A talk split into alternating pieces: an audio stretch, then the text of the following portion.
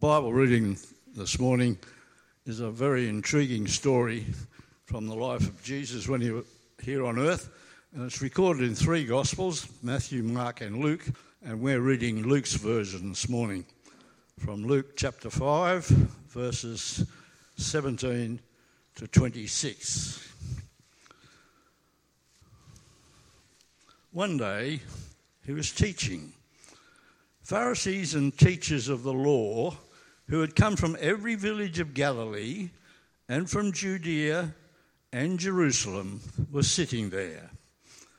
And the power of the Lord was present for him to heal the sick.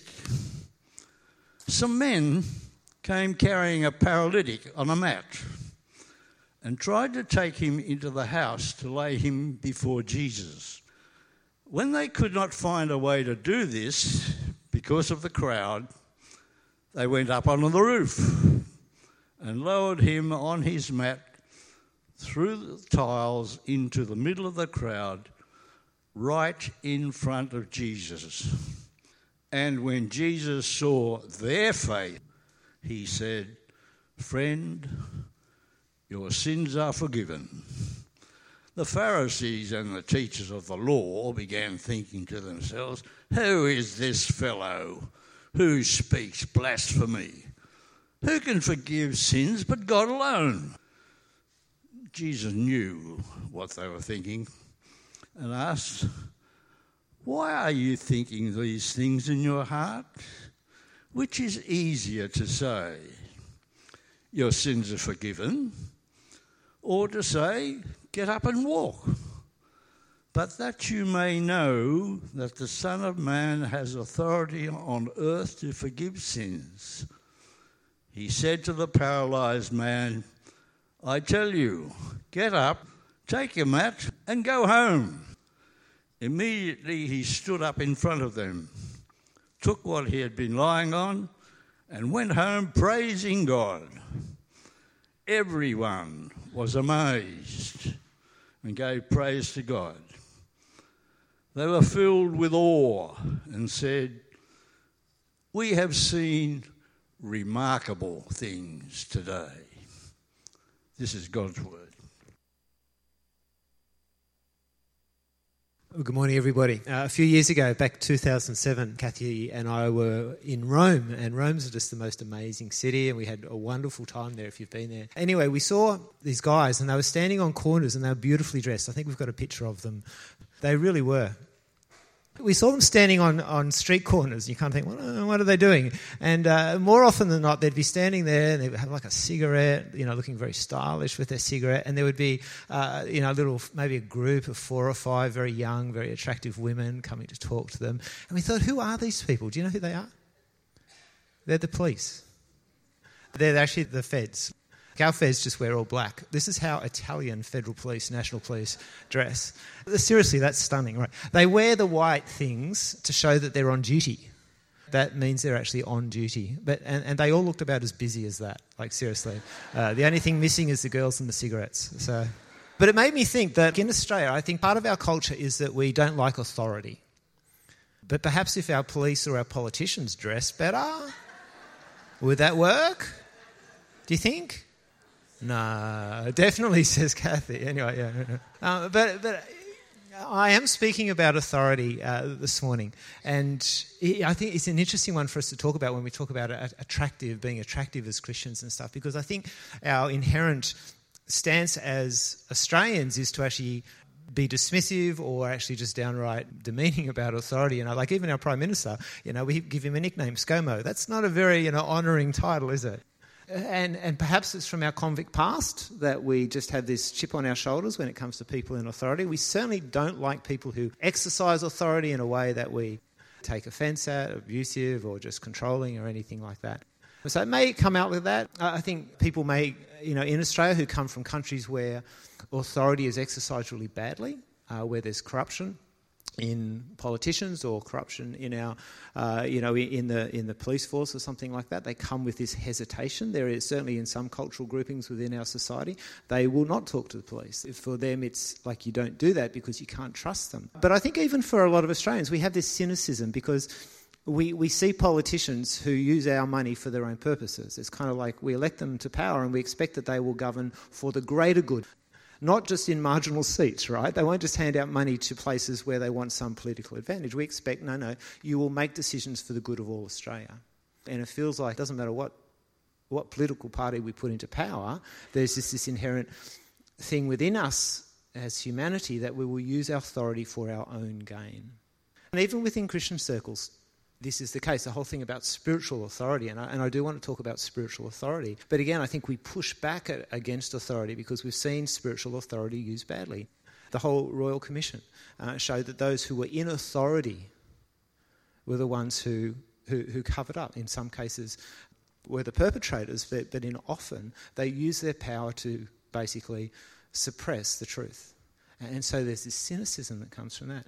And I think for some of us, the last couple of years have been just terrible in terms of church leadership. There's been two incredibly influential global networks where, one of them a couple of years ago, the leader stood down, but, but part of that was just the allegations that came out. You know, someone who was held in such high regard uh, and yet used the authority and the spiritual power he had to basically to abuse um, and allegedly sexually, sexually assault a number of people who worked for him. Uh, and then just in the past two weeks, one of the, I think probably the largest church planting organisation in the moment, fired its CEO because of bullying, intimidation. And this is the second person there's lost. There's this, this culture that, that even among Christians put people in authority, and we just have this fear that they're going to use it badly. I want to talk about this because despite our hesitations when it comes to authority, including spiritual authority, when we read the Gospels, we see that Jesus Christ exercised a spiritual authority and it actually drew people to him. It's not just that he had it, but he exercised it in such a way that it actually drew people to himself. And I want to have a look at his spiritual authority and I want to talk about what are the implications of that for us. Does that make sense? All right, let me pray. Uh, because, Father, as we talk about this topic, Lord, we want to, we want to be encouraged and challenged and by the way in which Jesus lived. Uh, we are so aware of the failings of humans in exercising authority, but we don't want to be cynical. We don't want to be dismissive. Lord, we want to be open to what you want to say to us through your Holy Spirit this morning and to if there's something that, eh, that, that, you want to encourage or challenge us about, we want to be open to that. Uh, so, Father, just help us lay aside perhaps previous bad experiences or, or just these hesitations we have, and just allow your word and your spirit speak deeply to us this morning. Amen. Firstly, welcome Audrey. Audrey's one of our missionaries, Audrey Chan. She's just dropped in this morning because she's in Australia for a few days. Lovely to, lovely to see you what I'd love for you to do is, is get in groups of just maybe three or four, and I want you to I want you to think of three ways in which Jesus exercised spiritual authority. You've got one minute, just little groups, find three ways that Jesus exercised spiritual authority. Go.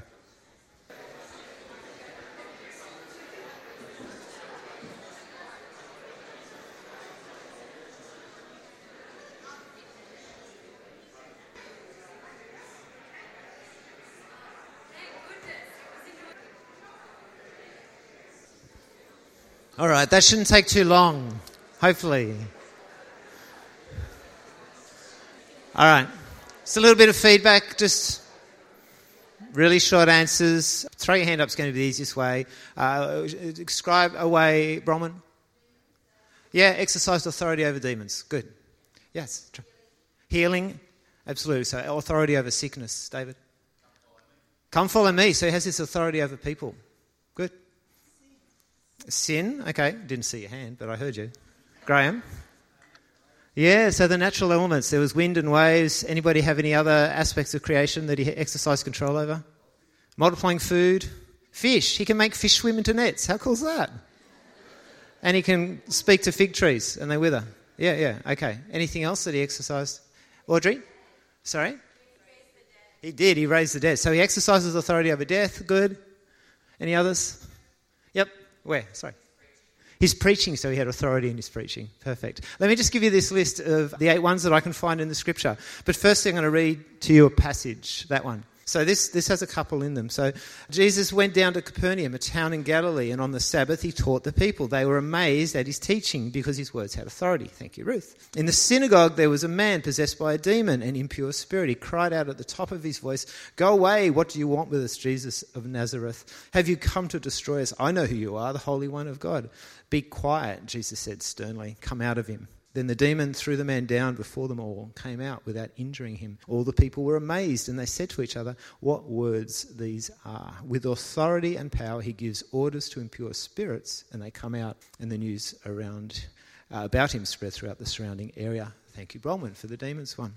All right, so here are, here are eight. I just want to run through them quickly. First one is teaching. So he exercised authority in his teaching. That was recognized. He had authority to command evil spirits, the works of Satan. He had the authority to forgive sin, and that was the passage that Doug read earlier to us. He has the authority to forgive sin. And in a sense, that's a bit of a foretaste of the cross. Jesus has authority over sin, not only to forgive sin, but to actually conquer the power of sin, which he does at the cross. And so Jesus has authority over sin. Jesus has authority to heal and to restore over sickness, disease, infirmity. That was part of the story that was read out this morning as well. He has authority over death. We know that he raised Lazarus, we know that he raised other people from the dead. And again, it's a looking forward to his own resurrection.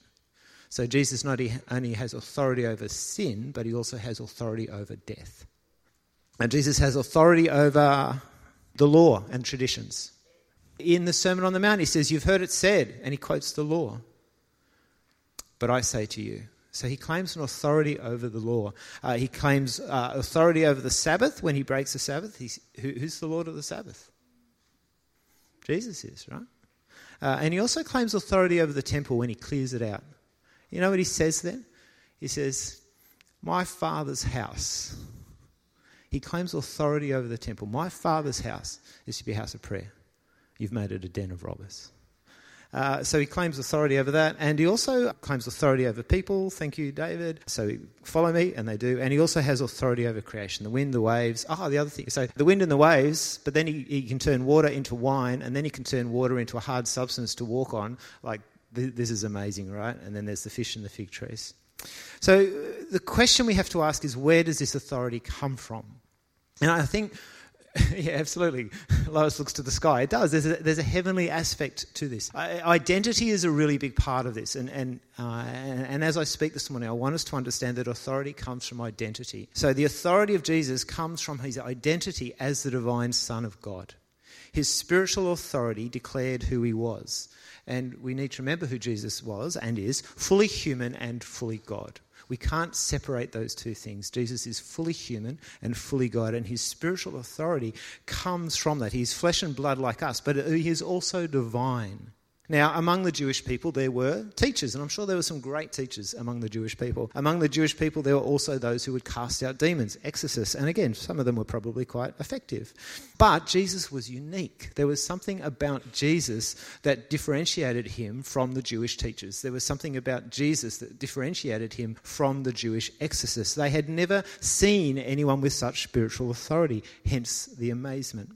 He taught like no other. He healed like no other. He cast out demons like no other. Because what was different is that, particularly for the exorcisms or the healing, there was a, a, series of elaborate rituals. There were words that were designated that had to be said, there were actions that went along with it. And so there was a whole a lot of things that went into the whole process of casting out a demon or bringing about healing. Jesus says, Go away.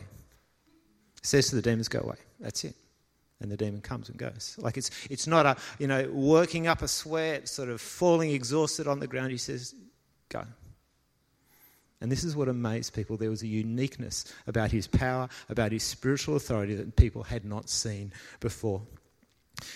His authority declared, his authority was a sign, and in the book of John, he calls them signs, the miracles, that God had come to his people.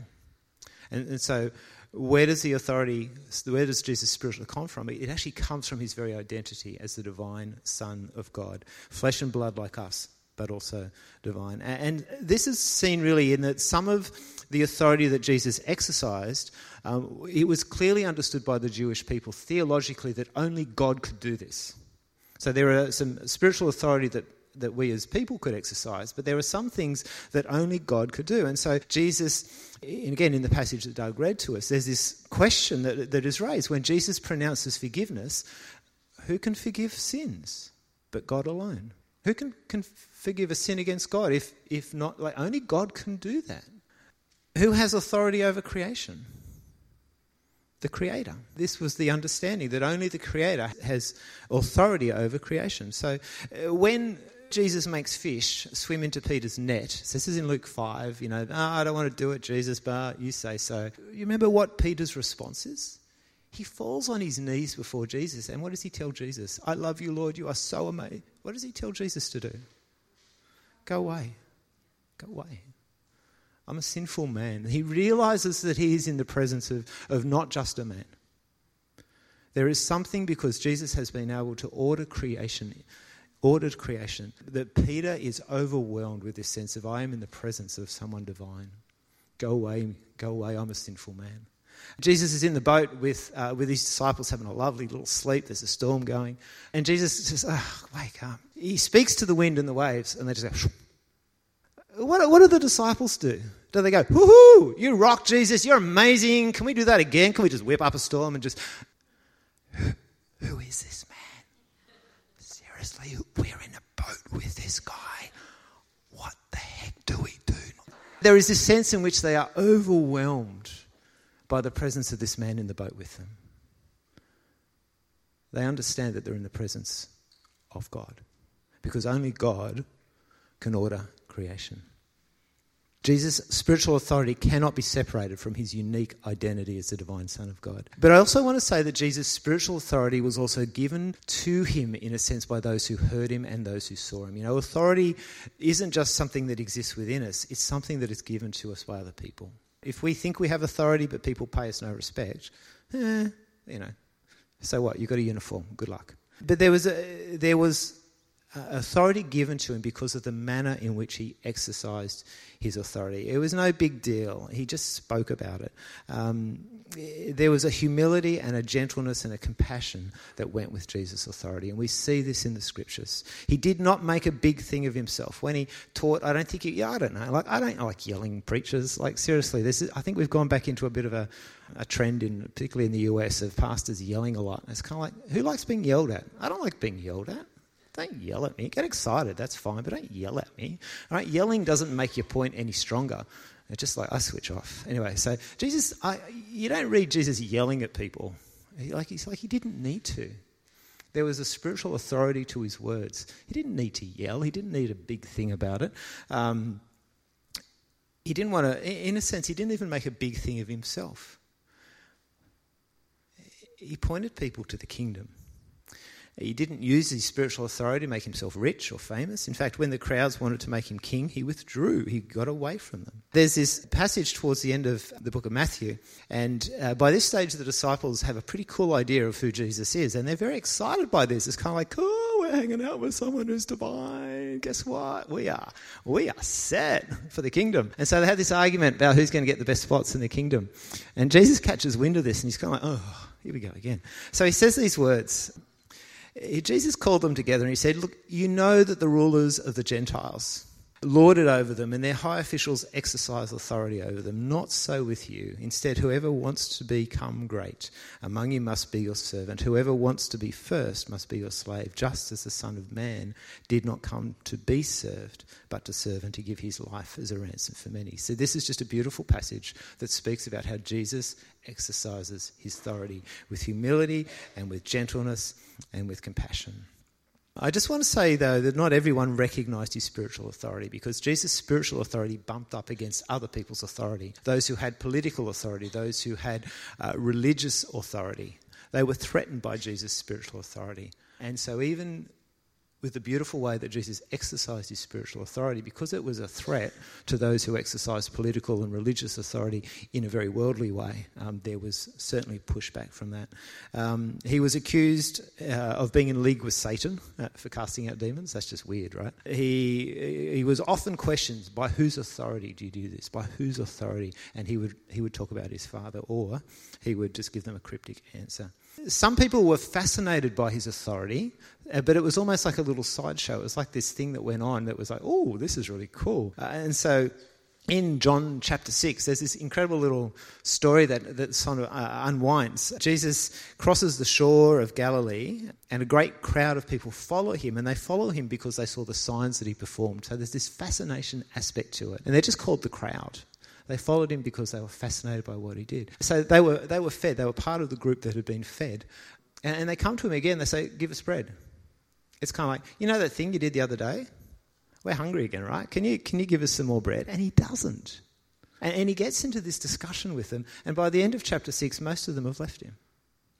And so the response to his spiritual authority was like, ooh, this guy's cool. I want to hang out with him. Good things for me, free bread. Um, and, and, that can be a response sometimes that people see spiritual authority and they just want to be hangers on.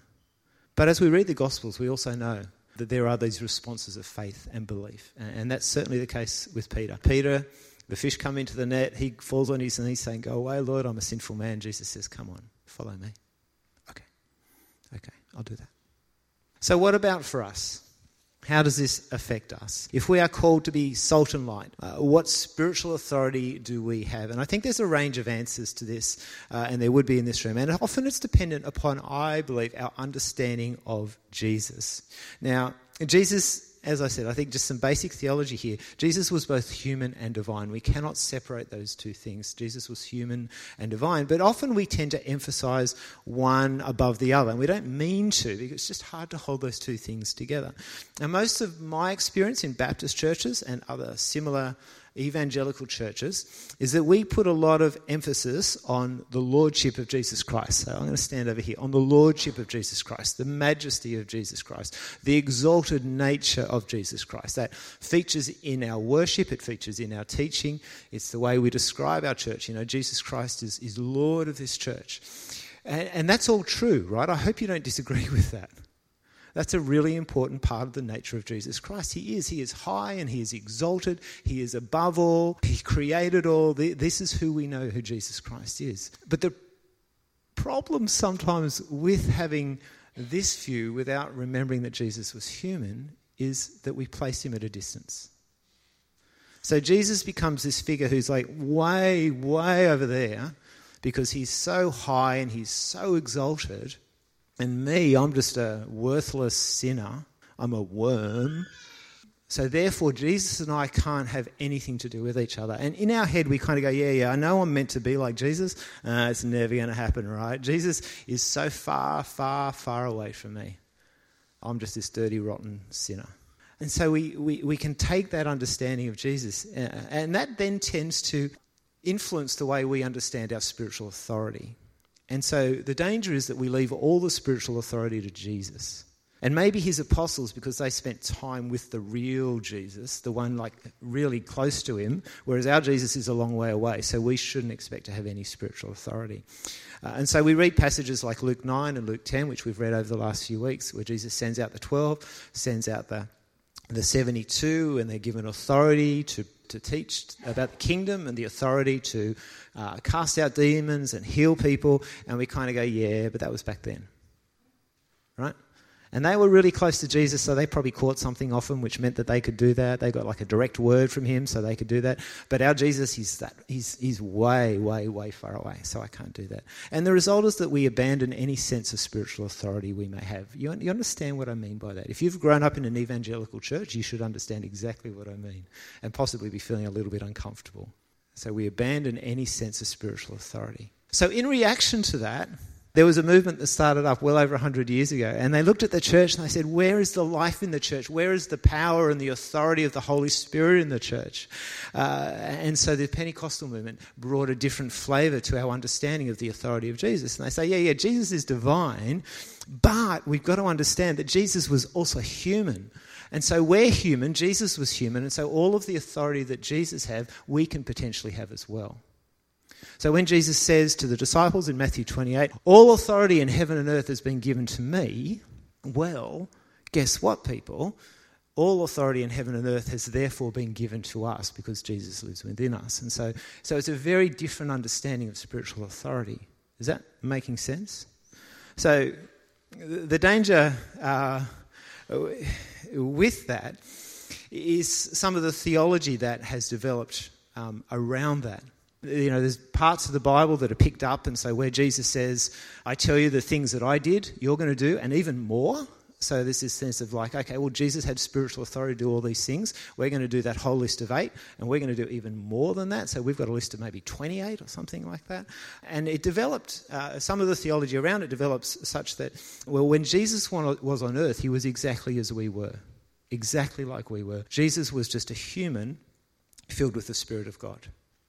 And so the teaching is that, in a sense, Jesus has laid aside his divinity for his time on earth, that Jesus only operated as a, as a human filled with the Spirit of God. Guess what? You and I are humans filled with the Spirit of God. Therefore, everything that Jesus did we should be able to do and more. And, and like, I mean, I, I, go to different conferences and I love hearing them. I do remember one sticks in my mind. You may have heard me say this one before, but, he, you know, the, the preacher was talking about this. And, and I love his heart because he wanted to exercise spiritual authority, he wanted to step into the void that a lot of the evangelical churches created with our lack of spiritual authority.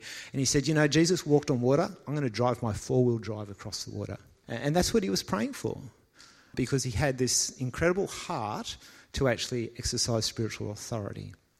Now, he did yell a lot and did sound a little bit like, you know, I've got a four wheel drive, I want that to be across the water. But, uh, but nonetheless, the heart was good, and you understand where it's coming from. It's this reaction. So, in reaction to this, guess what we do? We go, oh, whoa, whoa, whoa, whoa, whoa, whoa. no, no, no, no, no, it's much safer over here because I don't want to be hanging out with guys who want to drive four wheel drives across the water, right?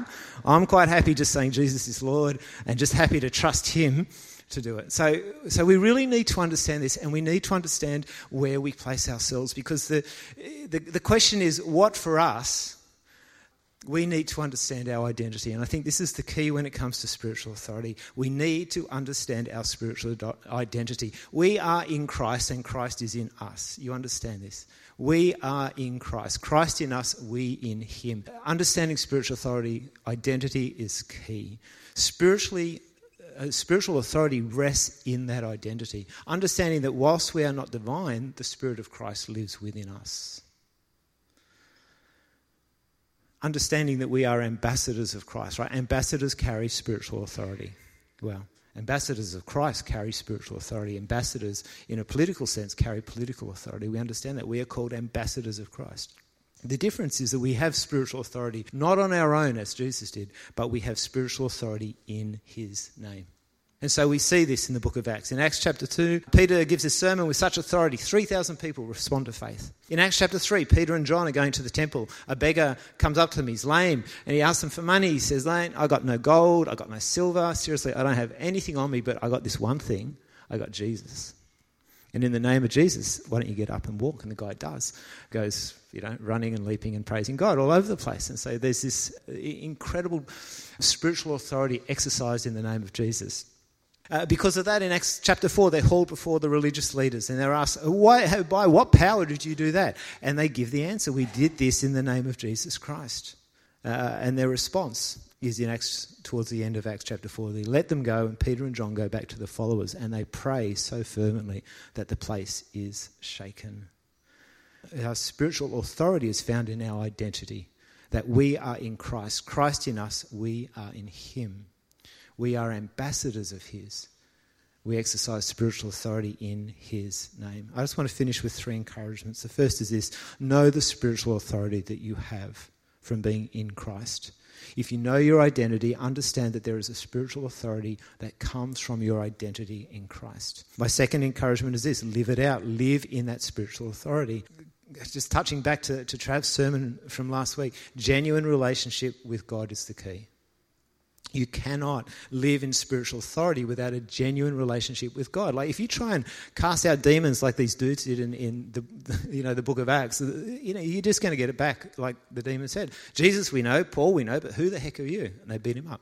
There's this sense in which we live out our spiritual authority in a genuine relationship with God. We are connected to the vine um, because without Him we can do nothing. We need to feed on God's word. We need to grow deeper in prayer and in worship, and we need to use the spiritual gifts that have been given.